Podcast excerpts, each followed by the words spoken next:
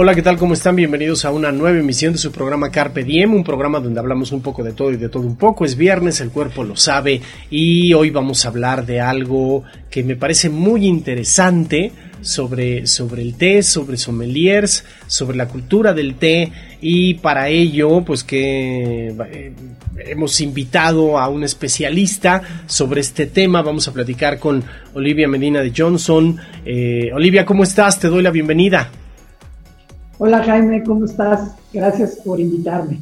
No, al contrario, gracias por acceder a platicar con nosotros alrededor de esto. Este es un programa, Olivia, de charla, de plática, en donde tratamos diferentes temas para incentivar precisamente eso, la plática entre las personas con temas que valgan la pena. Y yo creo que el té es un tema que vale la pena, sobre todo porque considero que en México no tenemos esa cultura del té ha sido milenaria en muchos países, las ceremonias del té en Asia y en diferentes, en diferentes este, culturas, los rituales que se hacen alrededor del té hasta para casarse en algunos lugares, pero sí creo que acá tu labor es muy importante para todo el público que nos ve y nos escucha, Olivia Medina es Team Master, emprendedora y alquimista de sabores, que ese, ese término la verdad me gustó, alquimista de sabores, ya de entrada este, mm, invita a muchas cosas. Ella es directora y fundadora de Eurotea, que ya tiene 24 años, esta empresa, con 200 variedades de té y tisanas. Eso me parece muy interesante. En el transcurso del programa nos vas a tener que hablar un poquito también de, de, tu empresa y dónde se consiguen. Eh, Olivia es licenciada en Administración, certificada por el Specialty Tea Institute, parte de lo que es el Tea Association of the USA. Eh, ella, ella fue nombrada por la revista Expansión como parte de las mujeres emprendedoras de México y parte de las 30 promesas de negocios de la revista Forbes. Eh, tu historia aparece, eh, Olivia, en libros como el She Means Business de Facebook, el Oprimidas o Empoderadas de la Fundación Banorte y en Ellas de Ana Victoria García. Además, por si fuera poco, Olivia Medina tiene, tiene un, es autora de un libro, El fascinante mundo del té, de editorial por Rúa. Así que bueno, pues entremos en materia, Olivia. Eh, el té. Yo te escuché mientras estábamos preparando la entrevista Olivia comentó algo que a mí me parece muy interesante. Eh, Olivia dijo, el té y el vino son las únicas bebidas que educan al paladar. A mí de repente me brincó, yo que soy amante del café y que, y que también sé que hay una cultura alrededor del café muy interesante, ¿no? Eh, eh, ¿por, qué, ¿Por qué son las únicas bebidas que educan al paladar, Olivia? comencemos por eso. Mira, lo que pasa es que en el vino y en el té encontramos todos los aromas que podemos encontrar en la naturaleza, en conjunto con los dos. Eh, simplemente en el té podemos encontrar como el 90% de, de, estos aromas, o sea, puedes encontrar un aroma a pescado, a pollo, a carne, a, pie, a minerales, flores, frutas, em, vegetales, por supuesto. O sea, hay muchísimos aromas y sabores que vas a encontrar en el té que no los vas a encontrar en otra cosa más que en la cosa por sí, ¿no? O sea, en espárragos, por ejemplo.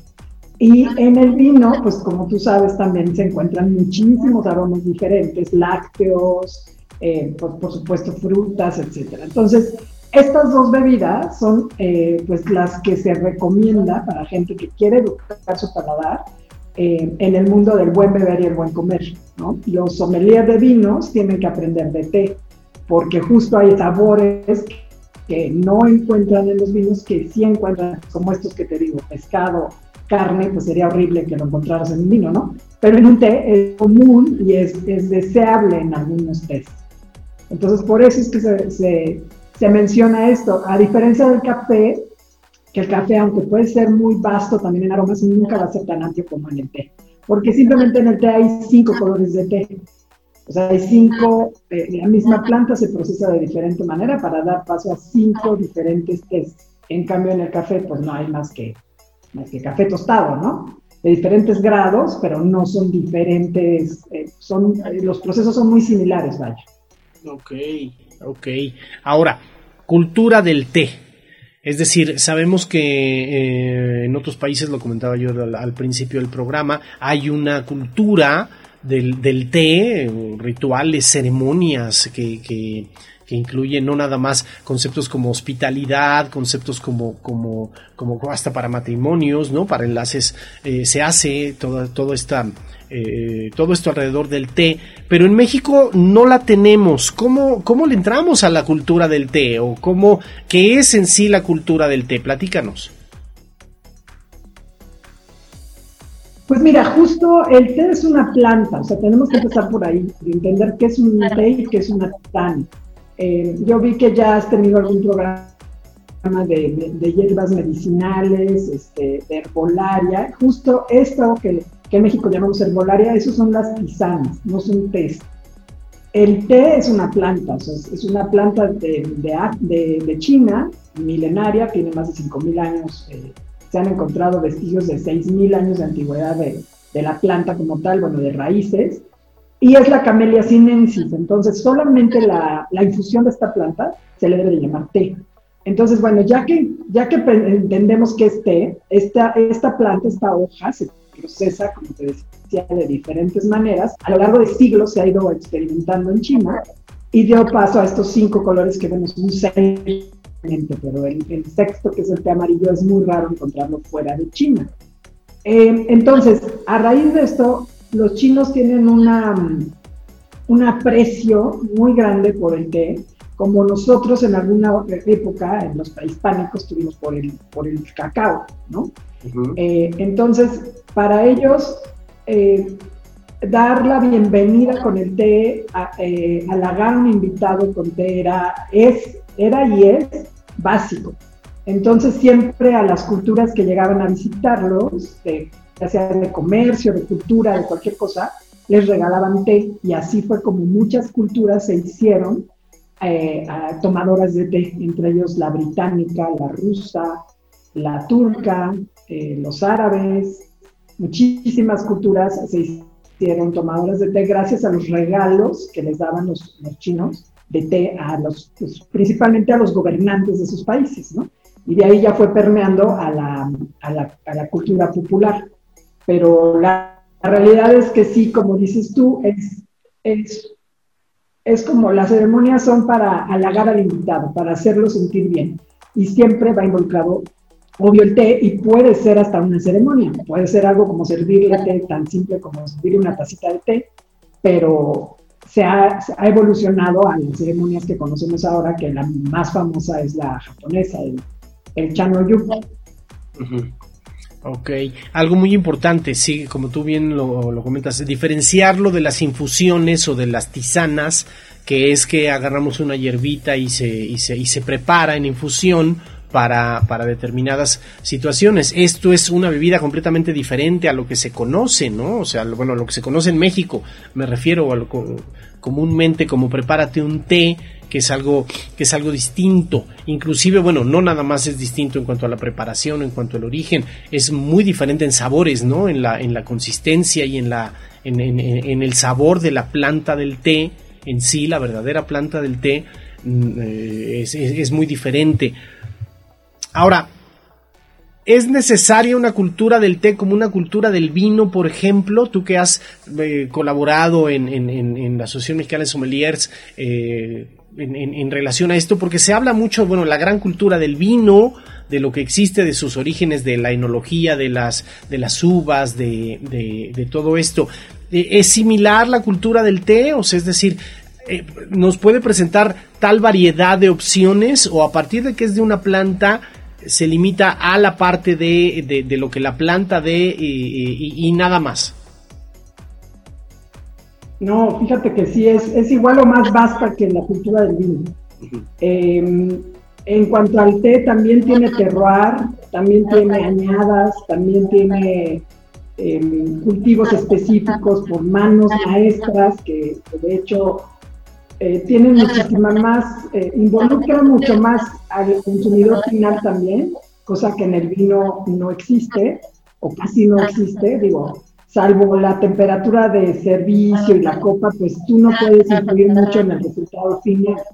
En cambio, en el té sí, el té tú, eh, tú, tú, tú preparas tu taza, entonces tú eres como la segunda parte del, bueno, de hecho se dice que el té tiene tres tiempos. Uno es la tierra y el cultivo, otro es el maestro que lo hace y el otro es la persona que lo prepara. Entonces, en esos tres tiempos, si son perfectos los tres, vas a lograr una gran taza de té. Entonces, sí, la cultura del té es igual o más vasta que la del vino.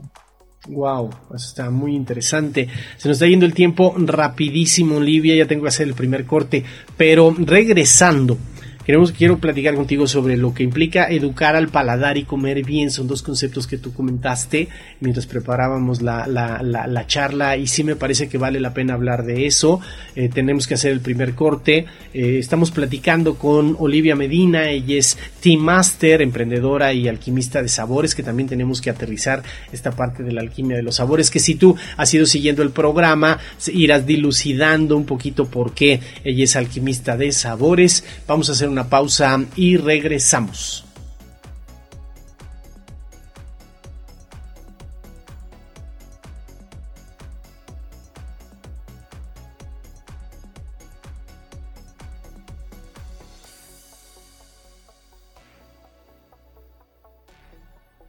Regresamos a Carpe Diem, estamos platicando con Olivia Medina sobre, sobre té. Ella es Tea Master y alquimista de sabores. Y, bueno, Olivia, nos quedamos un poquito en, esta parte de, la cultura del té. Ahora, educar al paladar. O sea, entrémosle al, asunto. ¿Cómo educo un paladar hacia el té? Bueno, se puede platicar del vino, se puede platicar de los, del café, eh, pero ¿cómo educo, ¿cómo educo un paladar alrededor del té? ¿Hay un procedimiento? ¿Cómo es? Platícanos. Pues mira, no hay más que probando.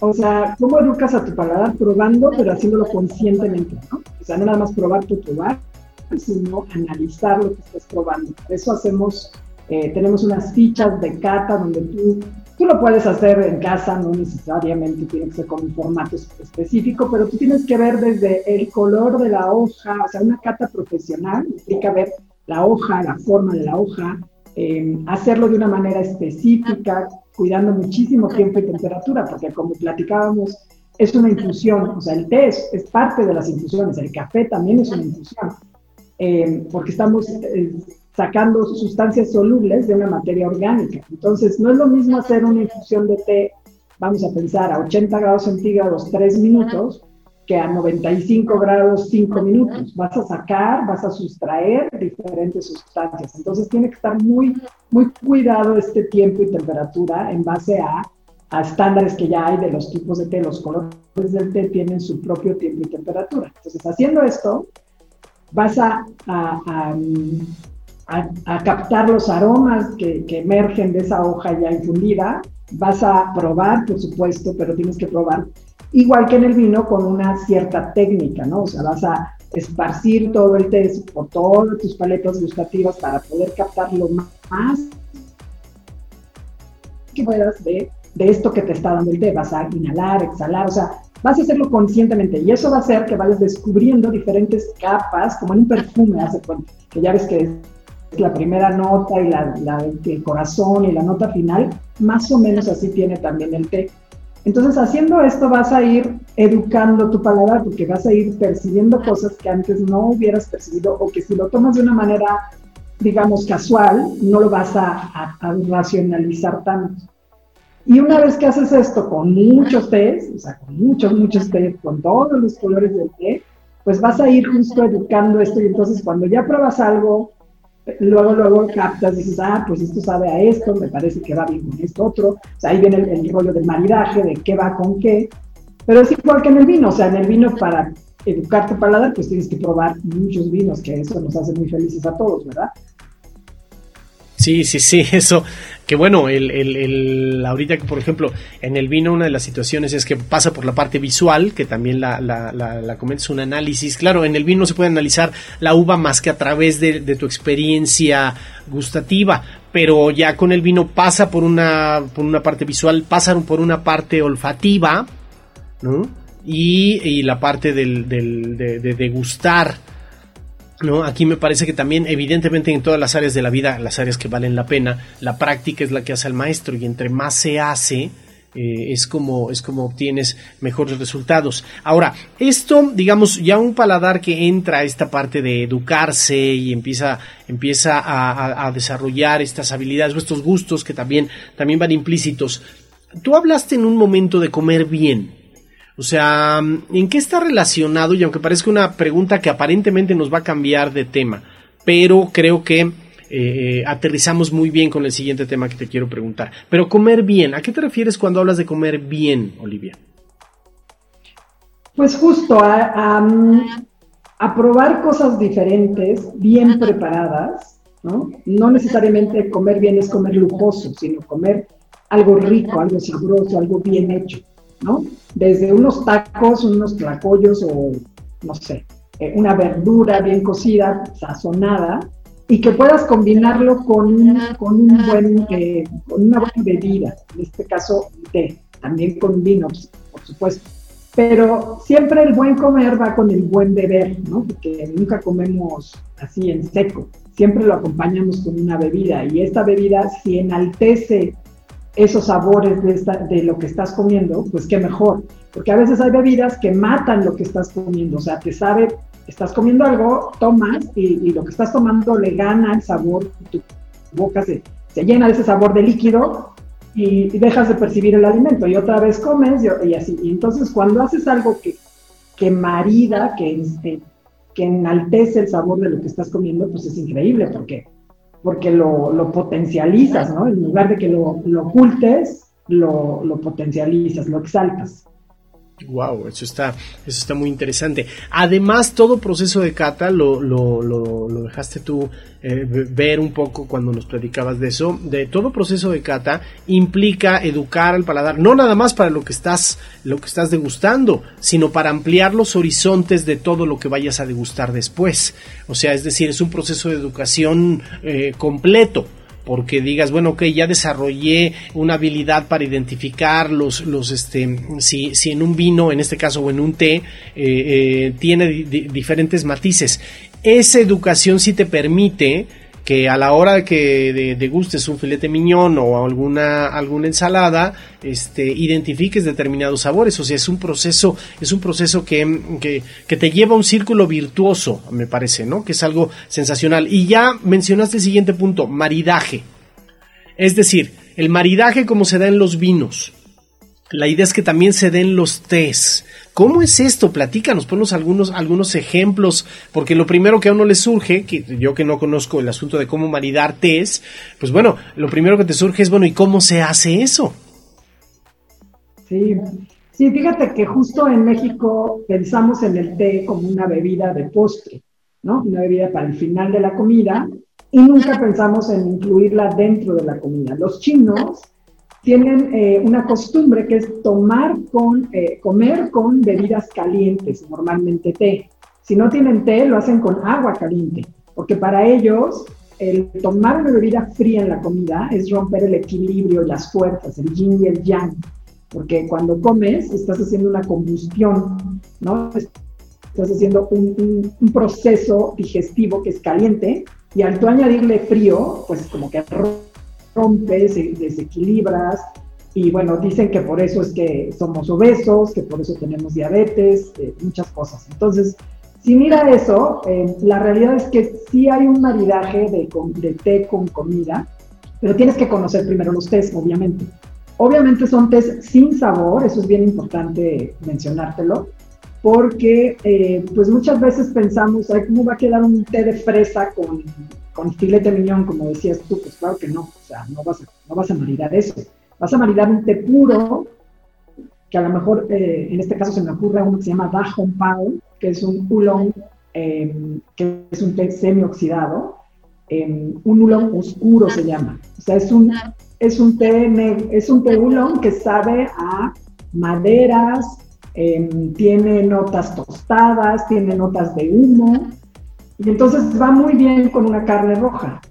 Pero hasta que no lo conoces, pues no se te ocurre maridar. Y cuando lo mezclas en tu boca, dices, wow, o sea, ¿qué es esto, no? Porque tu filete sabe mejor, tu tetas te sabe también rico, y entonces pues haces un, algo, como dices, un círculo virtuoso, ¿no? Sí, No, no, está, está, está muy bien. Ahora, eh, em, eso implica, como tú bien dices, conocer el proceso del té, conocer los tés, conocer la cultura del té, adentrarse en ello para, para, para hacerlo. Tengo que hacer otra pausa. Pero Olivia, regresando, quiero que platiquemos un poco sobre tu libro, sobre las experiencias virtuales alrededor del té. O sea, es decir, la gente que nos ve y que nos escucha puede, puede contactarse con Olivia para vivir estas experiencias de manera virtual, o sea, es decir, bien adaptadas al asunto de la pandemia para que eh, este, digamos, este encierro este este, este aislamiento en el cual estamos de alguna manera eh, eh, podamos aprovecharlo para incentivar una cultura del té que me parece muy interesante. Estamos platicando con la Team Master Olivia Medina sobre precisamente eso, sobre la cultura del té. Vamos a hacer una pausa y regresamos.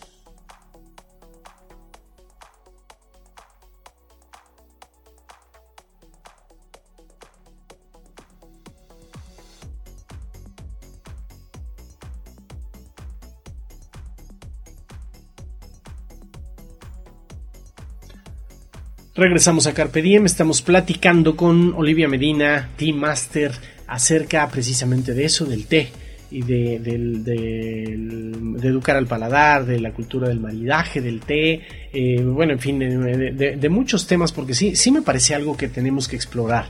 Y una de las cosas que considero es que los seres humanos nos hemos, eh, hemos invertido mucho tiempo como raza en alargar la vida pero yo recuerdo un adagio budista que decía que la vida no tiene que alargarse, la vida tiene que ensancharse. Y ensancharse es disfrutar los placeres de la vida en el momento en el que, en el que estás, o sea, hacerla más ancha. Y esto implica también conocer otro tipo de, de, experiencias y, abrirse a, a, todas estas opciones. El té a mí me parece una excelente experiencia y no soy ni conocedor ni mucho menos, pero sí me parece que es algo que vale la pena.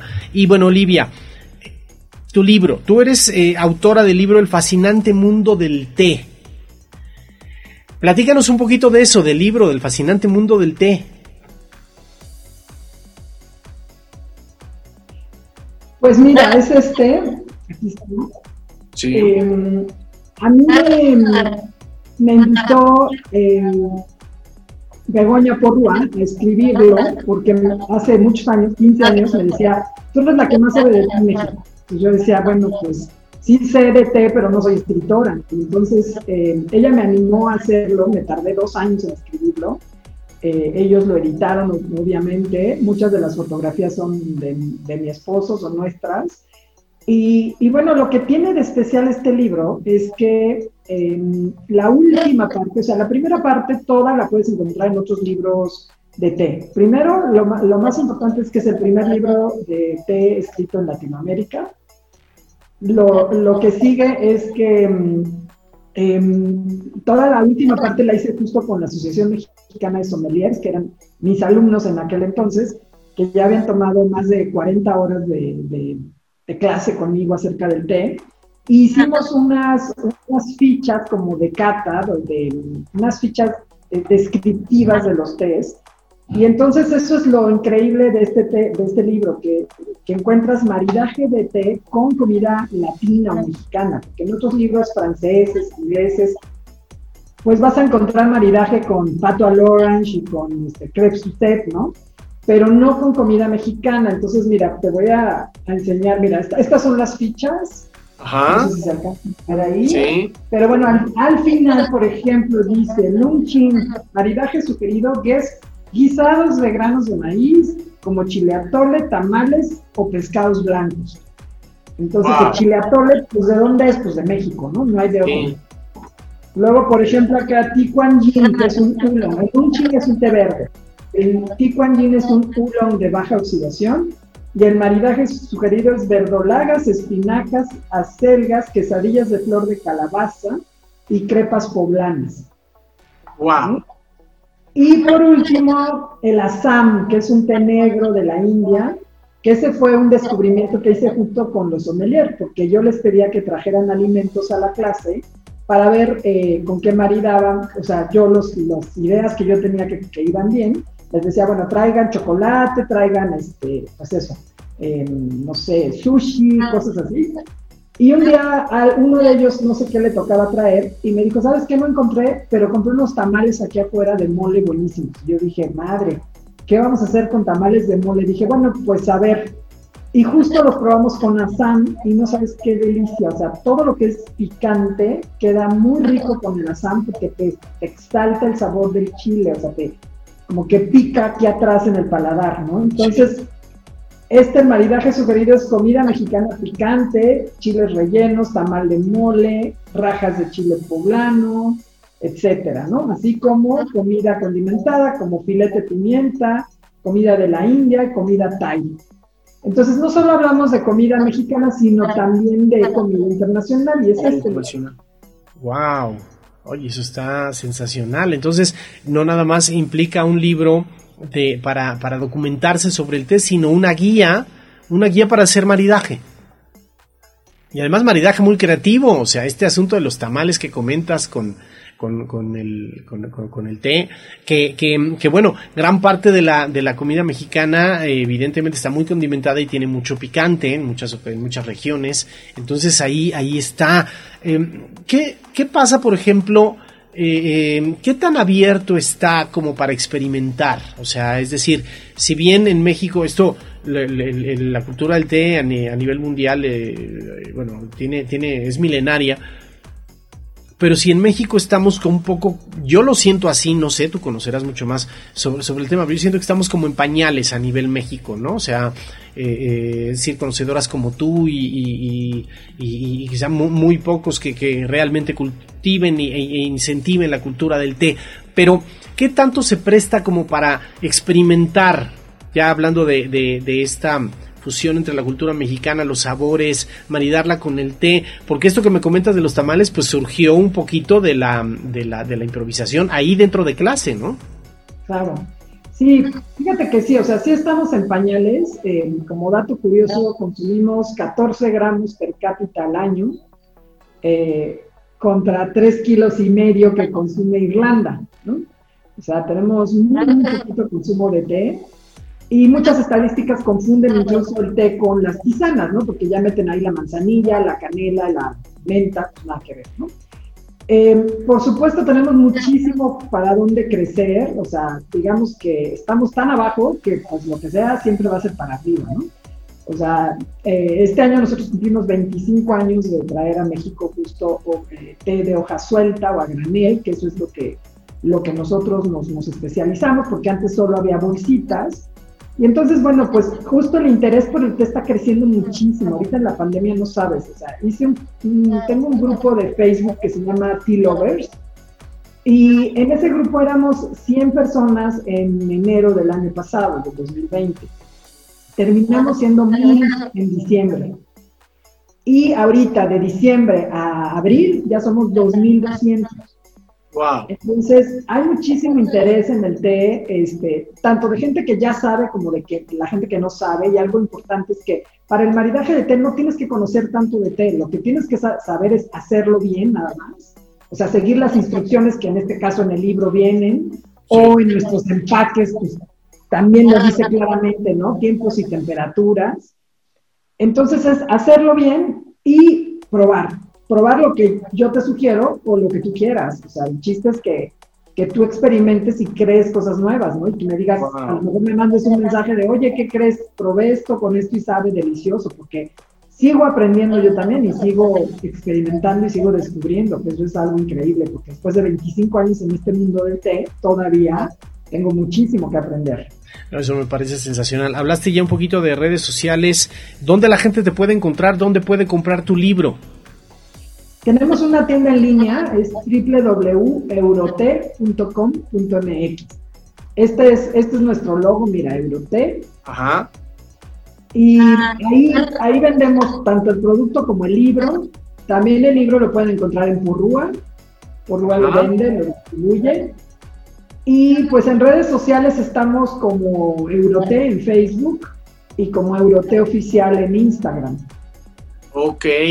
No, bueno, está sensacional para que la gente que, se interese, pues bueno, que te, que, te contacte. Te, me queda muy poco tiempo, Olivia, pero bueno, has creado unas experiencias virtuales alrededor del té. Platícame rápidamente en qué consiste Porque me imagino que, bueno, una dinámica del té es probando y es así de manera presencial. ¿Cómo se hace una experiencia virtual alrededor del té?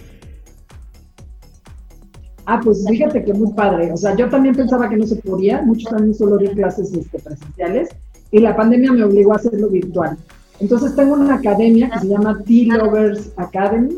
Está en, en es, www.tloversacademy.com y ahí entras a ver cursos, experiencias, catas, masterclass.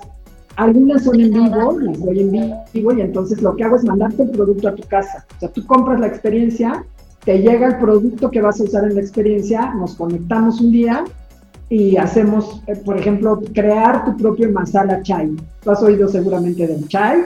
El chai es una bebida de la India, pero en México ya es como muy industrializado. Entonces la idea es que aprendas a hacerlo desde cero, que, que martajes tus especias, que le pongas el té que tú quieres, que lo pongas en la lumbre con la leche que tú quieras y que hagas tu propio masala chai a tu gusto, que lo endulces con lo que tú quieras. Entonces, de eso se trata las experiencias en, en la Tea Lovers Academy, todo alrededor del té algunas son presenciales, o sea, están en vivo, y otras son ya grabadas, pero hacemos muchísimas cosas. Esto del, del chai, hacemos de, del matcha, eh, ¿qué otra cosa? De productos de belleza con té, imagínate, este, mascarillas y tónicos y cosas con té. Em, y bueno, ahí voy a seguir metiendo muchas cosas. No, bueno, me parece sensacional, sensacional. Pues bueno, se nos acabó el tiempo. Olivia, muchísimas gracias. Quiero agradecer realmente a Olivia Medina, que es Team Master, y ahí están todos los datos en pantalla sobre, eh, em, sobre tanto redes sociales, su libro, sus páginas web, para que te contactes con ella y entres a este mundo maravilloso del té, que la verdad es que creo que vale la pena. Olivia, muchísimas gracias. Gracias a ti, Jaime. Gracias a todo tu público. Espero verlos pronto eh, y les deseo mucho té siempre. Ah, perfecto, qué bueno, mucho té siempre. Esa ha sido la, la, frase de Olivia Medina. Te agradecemos muchísimo, se nos acabó el tiempo y pues bueno, nos vemos y nos escuchamos la próxima. Hasta pronto.